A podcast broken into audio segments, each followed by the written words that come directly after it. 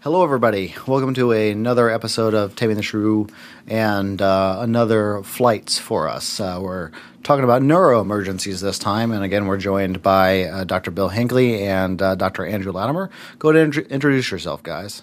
Hey, it's Andrew Latimer. I'm the uh, resident assistant medical director for Air Care this year, um, an outgoing uh, PGY4, and uh, excited to talk with you guys today. Hey guys, it's Hinckley, medical director of Air Care, Flight Doc, ER Doc, and Taming the SRU assistant editor. Well, this uh, very complicated and intriguing case was written by Dr. Andrew Latimer. Let's just kind of recap it because there is a, lot of parts to it. So, you're basically toned out to a small community emergency department and are transporting a patient for presumably seizure back to your local academic medical center for further evaluation. You encounter the referring emergency physician, and uh, he gives you the report that basically the patient has been seizing for an unknown period of time.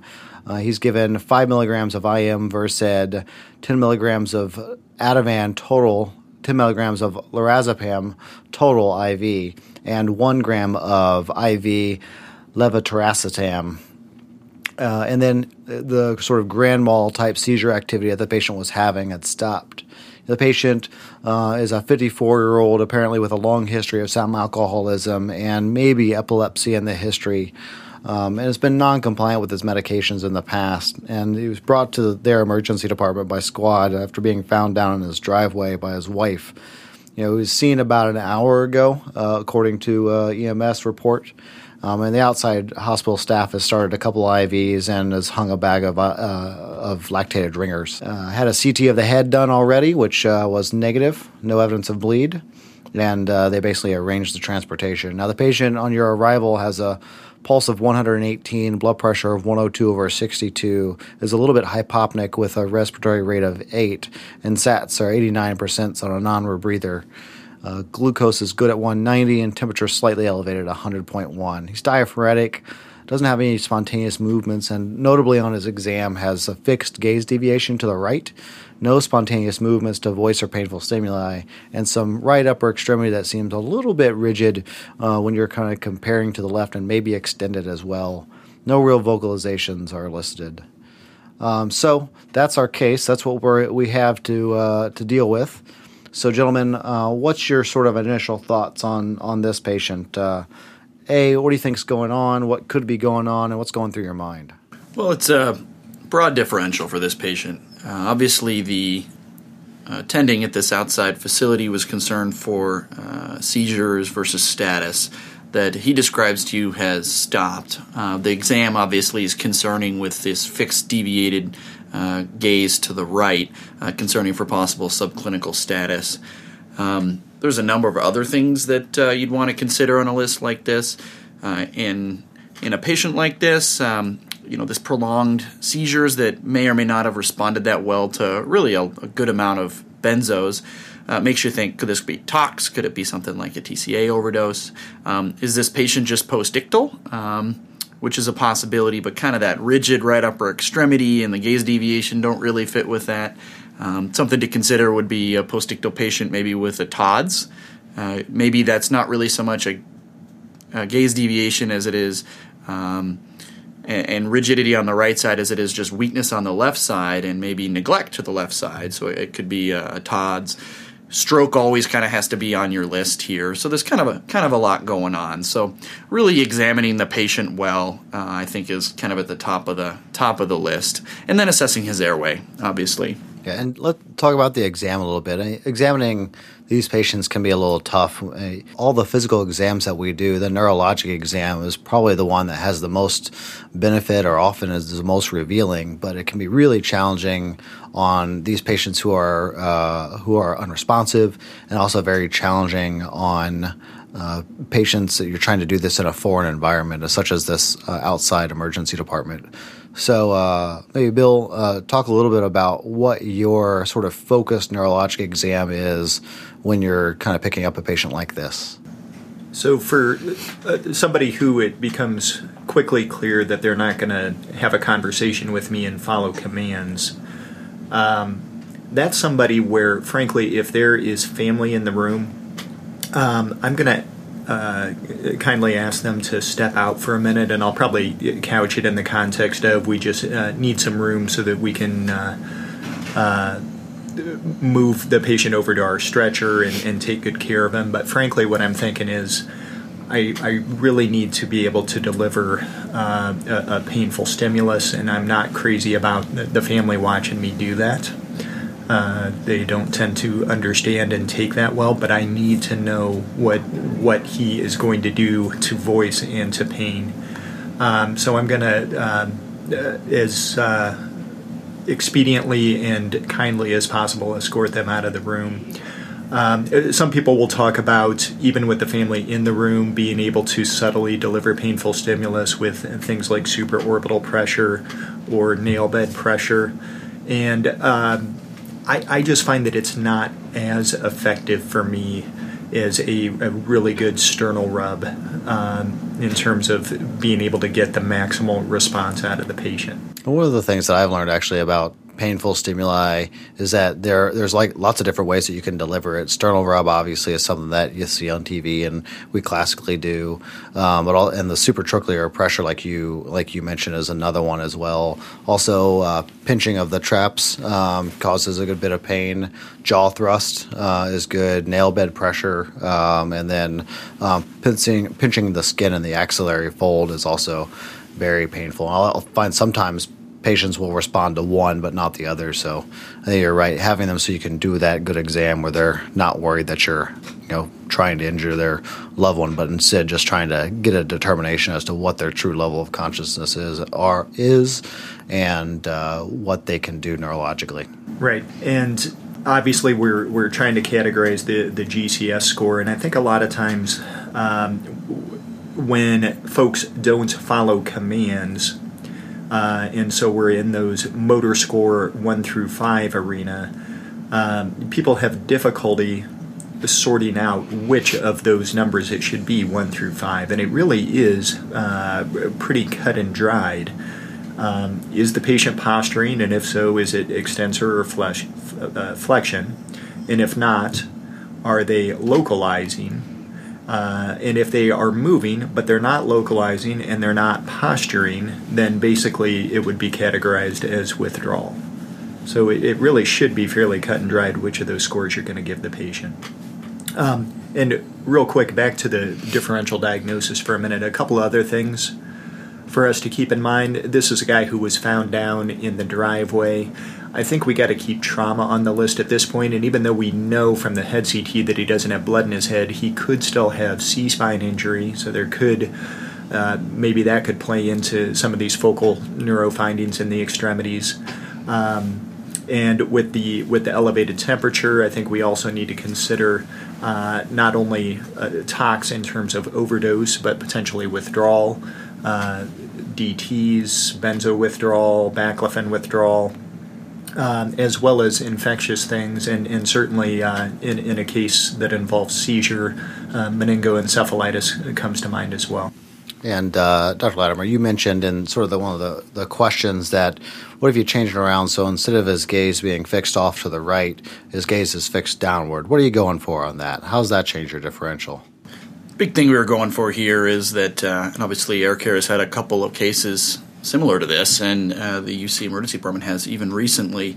Um, oftentimes, a basilar artery uh, thrombus can present with a similar sort of situation, this kind of vague seizure history, and then a patient that really is doing no responding to external stimuli, um, and they can have this fixed downward gaze, uh, sometimes related to um, related to uh, the basilar artery thrombus. So, something always to think of. Um, part of the point here, obviously, this is a super broad differential. Um, and that's obviously a bad thing that is definitely on the differential, even without the kind of fixed, word, uh, down, fixed downward gaze. Um, but part of the point here is that we need to be mindful of not getting railroaded into a specific um, treatment or management kind of algorithm that this outside hospital said it's a seizure, and sometimes it's a seizure, and a lot of times it's a seizure, but sometimes it's something else, and that we just need to go into this with a little bit of a broad um, a broad thinking and at least to consider, you know, give give three seconds of thought to something like a basilar artery thrombus because this gentleman's an hour from last seen normal. If he truly has a fixed downward gaze and presented, you know, as seizures, this is something it's easy to, you know, intubate this patient, treat him as status, get them outside of any window, and now you have a patient that's locked in that potentially with with some intraarterial therapy could have a, a substantial and very meaningful recovery. I think I think that's good advice for any inter-hospital transfer is trust but verify. Yeah, absolutely. Uh, and like you said, if this is a basilar artery thrombus, uh, which is a, a, good a good differential item to consider on any patient who is profoundly unresponsive to their external environment, um, if this is that, and you do find it, uh, that especially if you find it early, the patient could have a, a significantly better outcome if they are then directed towards intraarterial therapy. Um, all right, so let's just let's just say for the for the purposes of the discussion that this patient is in sort of a subclinical status type picture. You know, his rightward gaze deviation and the right upper extremity uh, hypertonicity are signs of continued seizure. What are you going to do for him now? First of all, uh, I'm concerned about his airway. Um, now, we often encounter uh, postictal patients who are transiently deeply comatose, and yet we don't intubate them, and it's because their anticipated clinical course is such that we we have reason to believe that within a few minutes' time they are going to improve in their mental status, and in the meantime we think they can oxygenate and ventilate well enough uh, to make it through that postictal period, and therefore we can avoid the risk of intubation. However, in this case uh, he this guy does, as presented, look most like uh, non-convulsive status, or or even partially convulsive status, given that that uh, gaze deviation and that right upper extremity hypertonicity, and therefore it seems to me that the the anticipated clinical course is not particularly likely for this mental status to improve. So therefore, I've got a guy with a respiratory rate of eight who's struggling to oxygenate on a non-rebreather, and I don't anticipate that his mental status is going to improve significantly over the course of this transport. And so for me, then, that would push the risk benefit ratio of intubation toward going ahead and securing that airway uh, so that we can maximally oxygenate and ventilate this guy and protect his airway. Uh, and so, if we make that decision that we're going to pursue RSI, uh, then we get, got to decide on what drugs we want to use. Uh, Latimer, first of all, do you do you agree? Would you be heading toward intubation, and if so, what drugs would you want? Yeah, I think so, and I, I agree with that. Could this just be that you know he got a ton of benzos? Yeah, um, and that's repressed, uh, depressed his respiratory drive. But I think there's enough uh, diagnostic uncertainty, and I'm concerned as well for this subclinical status that's continued that there would be benefit to propofol as an anti-epileptic agent, um, and so we would want to secure this gentleman's airway to be able to give him a propofol infusion. Um, I would probably, because he's been found down. It sounds like last seen normal was within an hour, um, so I'm less worried about rhabdo and crush type injuries, but you really don't know. And we've got a little bit of a long flight, um, so I would probably choose rock in this gentleman, just because we don't have kind of all the data. Um, the one disadvantage to that is it takes away our neuro exam, but if, if we're flying 20 to 30 minutes away and this is a 65 year old guy, um, my hope is he would not be paralyzed by the time we get him to university, get a CT angio done of this gentleman, which is something I would want to do right away if we have that capability. So I would probably choose rock. That may be a little controversial. Um, and I would I would probably uh, I, would probably use etomidate in this guy as well, uh, and then put him on a, a, propofol drip afterwards. I think propofol wouldn't be a bad choice to give him as an as an induction agent either. You guys have any other thoughts? His his blood pressure's okay. It's borderline soft. Um, I mean, if he does have increased ICP, we we don't want to tank his blood pressure. So it's a tough call. I might be tempted to go with ketamine and then just use the propofol for post intubation sedation. I do like the thought of having propofol on board as an anti epileptic. Um, if, if he was starting from a hypertensive blood pressure, then I would induce with propofol.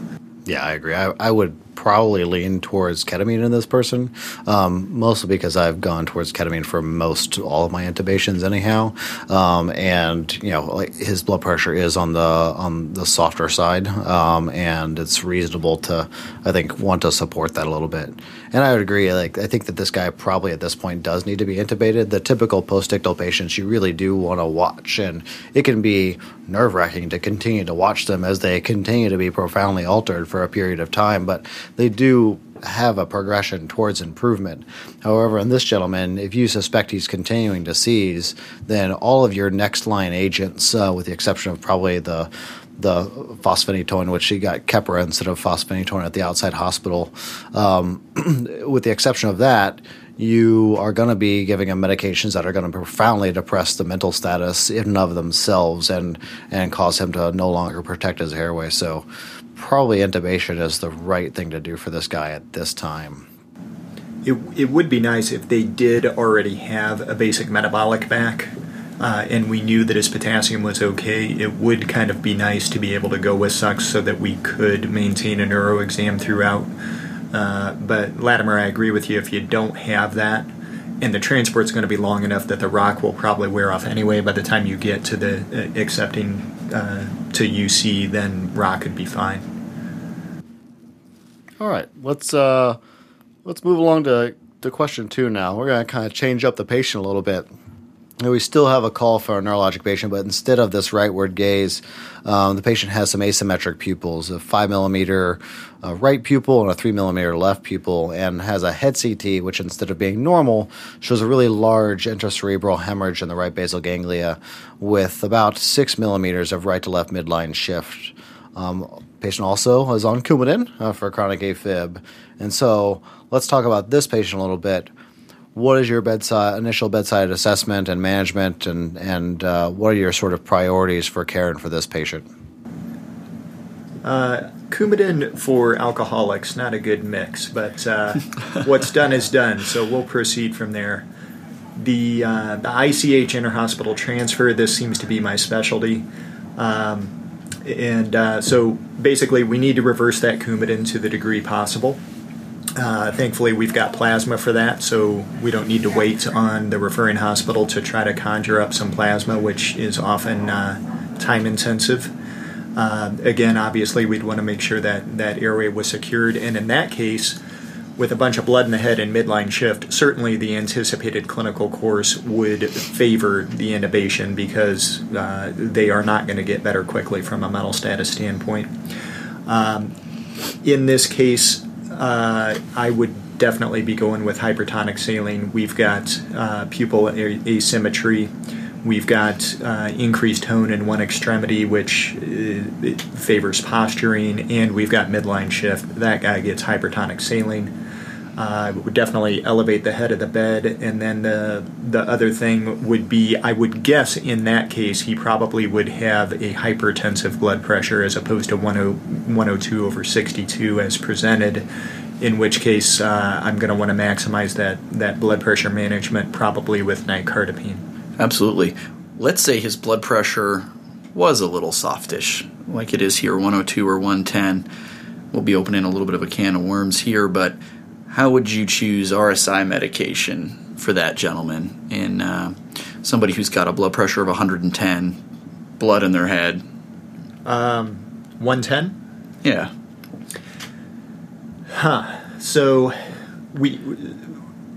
So your um, concern is that with ketamine, that perhaps harm could come of the sympathomimetic effect of the ketamine. I think it it gets sticky. This ends up being a nice. I mean, I, I mean, we have etomidate available to us. The guy is already uh, pretty profoundly altered. You're probably gonna, not going to need a huge dose of it. This is a guy that I would probably go on a half dose of Etomidate. If he was that marginal on his blood pressure, I think a half dose of Etomidate is going to be safe. It's going to be effective, um, and you're not going to have any ghosts in the corner uh, that right. you might be worried about. And so I think that that's perfectly appropriate. Would I fault somebody for using ketamine in that situation? Probably not. Do I think that they need you know a full like two per kilo of ketamine? Lord, no. Um, they they don't need that much uh, for for this particular patient, but. Um, you always say when you're going to do RSI, to an extent, you got to take into account like what the patient is doing ahead of time, um, and how much they actually need, and what their hemodynamics are like, and uh, that would be a person. This would be a person if they were sort of lower on their blood pressure, half dose etomidate would probably be my go-to. Yeah, I mean if if we're talking about a subarachnoid hemorrhage. Um, and I want to do everything in my power to prevent rebleeding, that's probably the one patient that I would actively not intubate with ketamine. Anybody else, I will always have your back if you choose ketamine, but I agree with Jeff. This might be the sort of guy where I would, and, and this is rare anymore, but that I would go with etomidate. Yeah, agree. Taking a step back a little bit, let's say most of these ICHs are obviously hypertensive. Um, so if we go back to this patient, you were saying nicardipine, put obviously that's an ideal agent. That's what we do in the emergency department a lot. What would you do if we didn't have that available? I know that we carry that on air care, um, but a lot of a lot of flight organizations don't have that. There any, is there anything else that you would suggest? Uh, get some nicardipine on your helicopter. I would suggest that. Uh, there, uh, or if you can afford it, clevidipine, maybe even better, more titratable. But I'm guessing if you don't have nicardipine, you also don't have clevidipine. In which case, then probably labetalol is the way to go. And labetalol uh, can work effectively, um, but it it tends to cause less of a smooth, constant, consistent blood pressure lowering, and, and is more likely to have uh, wide variation waxing and waning, which which is why it wouldn't be my first choice. Now that being said, uh, if it's going to take a few minutes to get the nicardipine ready to go, giving one dose of labetalol for somebody who is markedly hypertensive, uh, I think would be fine with with a plan then to transition to nicardipine. Yeah, agreed. Let's just recap a little bit of the things that we can do to help with elevated ICP on the helicopter. So uh, Bill, what's your rundown list of uh, must do priorities for the patient with elevated ICP? So we, we got to keep in mind the physiology that ultimately we need to maintain cerebral perfusion pressure. Um, and cerebral perfusion pressure is MAP minus ICP. So we um, not only do we want to keep the ICP down to maintain cerebral perfusion pressure, but we we want to keep MAP up However, there is sort of a uh, a point at which keeping the map up has diminishing returns when there is blood in the head, and that could actually lead to worsening bleeding and worsening of the ICP. Um, so, where where is that ideal blood pressure range? Well, it's controversial, uh, but in general, the, the, the one thing that is easy for me to remember is um, if there is blood in the head, shooting for a blood pressure 140 is is probably fine. 140 is definitely preferable if it's subarachnoid, and if it's any other type of blood, 140 is safe to shoot for. The the one caveat to that being if they started from like 250, then I probably would would tolerate a higher blood pressure, not wanting to lower them too much as a relative percentage of where they were starting. Um, now, in terms of lowering the ICP, the easiest, quickest thing to do is elevate that head of the bed. And that is something we can do even for patients that are on backboard with spine precautions. You just got to put a little muscle into it. You may have to have a second person to help you uh, get enough muscle to elevate that head of the bed. Um, and then we, we have hypertonic saline. Uh, and so the the absolute indications for given hypertonic saline are coma plus one blown pupil, coma plus two blown pupils, or coma plus clear cut posturing. Where it gets less clear is when you don't have a blown pupil and you don't have posturing, but you do have other things such as uh, a drop in GCS by two or more, or midline shift on CT. And the way I view it is if I've got either of those things, I'm also going with a hypertonic because there just doesn't seem to be a downside. Uh, we have had hypertonic saline on air care for years. We have never had a, a complication. Uh, and even if it does extravasate when you gave it peripherally, the chance of anything bad happening from that with 3% hypertonic is, is very low. Excellent. I think, and the other pieces are, you know, na- maintaining normoxia, maintaining normocarbia as well. You know, you don't want to if they're actively herniating in front of you, then certainly the hyperventilation is, is a target. But otherwise, maintaining normocarbia is going to be your goal. So when they are intubated, making sure they have the continuous end tidal CO2 as every intubated patient on the face of the earth should have, right. um, and uh, keeping a close eye on that. Absolutely, and for for both the end tidal and for the uh, pulse ox, you you want them to be normal. Uh, you want them to be Goldilocks, essentially. Both too high and too low are bad. So, um, we the more and more that we study it, the more we find that hyperoxia uh, may be just as harmful as hypoxia. So, you're not shooting for a pulse ox of 100%. You're totally happy at 93, 94. All right, so let's move on to the third case. Now, instead of a seizure and instead of an ICH, we have a patient that's had an ischemic stroke. They have uh, a dense right MCA sign on a head CT and have an exam that's consistent with a right MCA syndrome. The outside hospital physician has spoken with our stroke team here at UC and has administered a bolus of TPA, and the patient's about to get started on the drip. Um, what do we want to? Let's talk a little bit about the patient who is status post uh, TPA and what are the things that we have to consider when we're flying them? What are the things that we need to keep track of? So, one of the big things I wanted to talk about with this particular case was the dosing of TPA and how we will typically arrive kind of as this is being administered or it's being finished. Um, and there's a lot of things that we need to know ab- about this.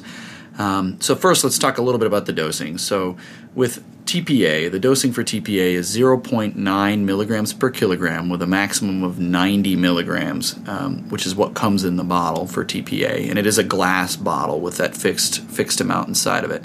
So this can create complications for patients that don't reach that maximum dose. So it's administered with 10% of that full dose over one minute as a bolus, uh, which is almost always done before we arrive in these patients, as, as in this particular case. And then the remaining dose is given over an hour uh, by drip. And so this can get complicated when you've got a little lady who doesn't require the full dose there. Um, there's a couple of different ways that this is done depending on the hospital that you arrive at, and this is an important thing to ask about and to be aware of. So, some facilities will actually pull out the extra TPA from the bottle and waste it so that everything in the bottle goes in the patient over an hour for the, for the drip component of it. Whereas some places will actually just set it over a pump, an infusion pump that will just stop when the appropriate dose is given. Obviously, we're not taking these infusion pumps with us. We're switching them over to our portable pumps, um, which use the syringe. Uh, so this can get complex. Finding out how that's been done and what's left in the bottle can be important, and calculating how much we need to pull out of that bottle to put on the put on the syringe can be important as well. And then again, knowing how much has been given. A lot of times we'll arrive at the receiving facility, and at least in in our area, uh, the stroke team may be at the facility we're delivering the patient, and we'll ask how much has been given, and we need we need to know that how much is left to be administered. Um, and these are things that are really really important in these patients. Yeah. So it's important not not just ask like what's the drip running at, but how many milligrams of TPA have they received so far? How much do they still have to go? That sort of thing. Yep. If if you deliver the patient at the accepting hospital and are not able to say very specifically X number of milligrams are in the patient and X number of milligrams are left to go, then then you've not done your job. Let's talk a little bit about the things we want to watch out for for the patient that's getting TPA. Um, obviously, hemorrhagic conversion is a possibility. Um, what are obviously what are the things that you guys are going to look for for that? Well, uh, obviously, any major change in their mental status. If you have somebody with a right MCA syndrome, um, and then all of a sudden they become obtunded, blow that pupil, and look like the patient we discussed in the previous question. Haven't quite seen that, um, but uh, it is definitely a possibility, I guess, um, of a big uh, a big hemorrhagic conversion that would present as a big ICH. That patient's not going to do well, but that's something obviously that uh, you look for. Um, it sounds like there are some rare uh, side effects you can see. Um, in terms of hemorrhage, so patients becoming hypotensive. I know there's some hypotension you can just get from the TPA infusion, um, but also something to think about. Um, less common is a, a pericardial uh, effusion, obviously a, a, hemorrhage, which has been documented, and that, that can cause a tamponade physiology, which can cause hypotension as well. And then a, a non hemorrhagic complication could be angioedema. Um, I've not seen any of that before, but some of the first cases in TPA, angioedema was TPA, were described actually at, at this hospital. So that's something that does happen, and a number of our, our former flight docs have actually seen this and described this. Right on. And back to your question of uh, hemorrhagic conversion uh, in, in terms of intracranial hemorrhage, if the patient presented as an uh, right MCA syndrome but had not had any seizure and then all of a sudden seized, that would, uh, in addition to new onset coma, uh, seizure would be another thing that would make me think pretty heavily about stopping that drip. Excellent, gentlemen. All right, I think that wraps up uh, our three iterations of neurologic cases for that we typically see on air care.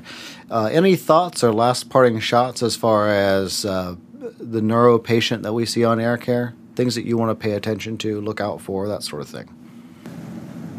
Um, one final thing with regard to ischemic stroke.